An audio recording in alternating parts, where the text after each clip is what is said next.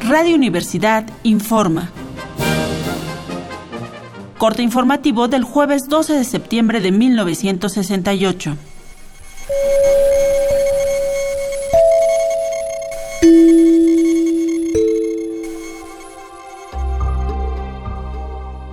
Desde las primeras horas del día, varios helicópteros han sobrevolado el Distrito Federal, dejando caer volantes firmados por desconocidas uniones y sociedades de la UNAM y del IPN.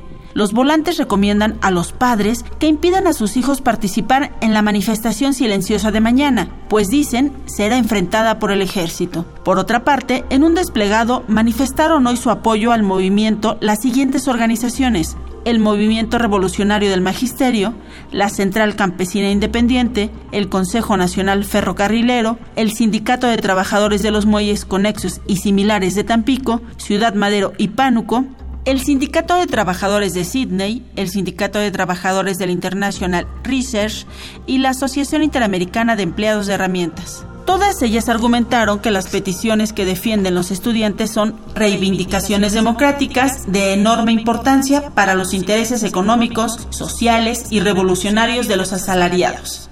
Para terminar este corte, el día de hoy las brigadas estudiantiles han encontrado una ofensiva contra el movimiento en bancos y papelerías, los primeros ya no cambian por billetes las miles de monedas que recogen los estudiantes. Las segundas recibieron la instrucción de las autoridades de comercio de no vender más de 100 hojas de papel tamaño carta por persona, y menos aún si son jóvenes quienes las solicitan.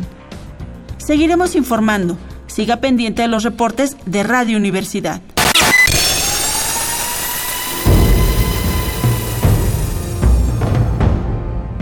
M68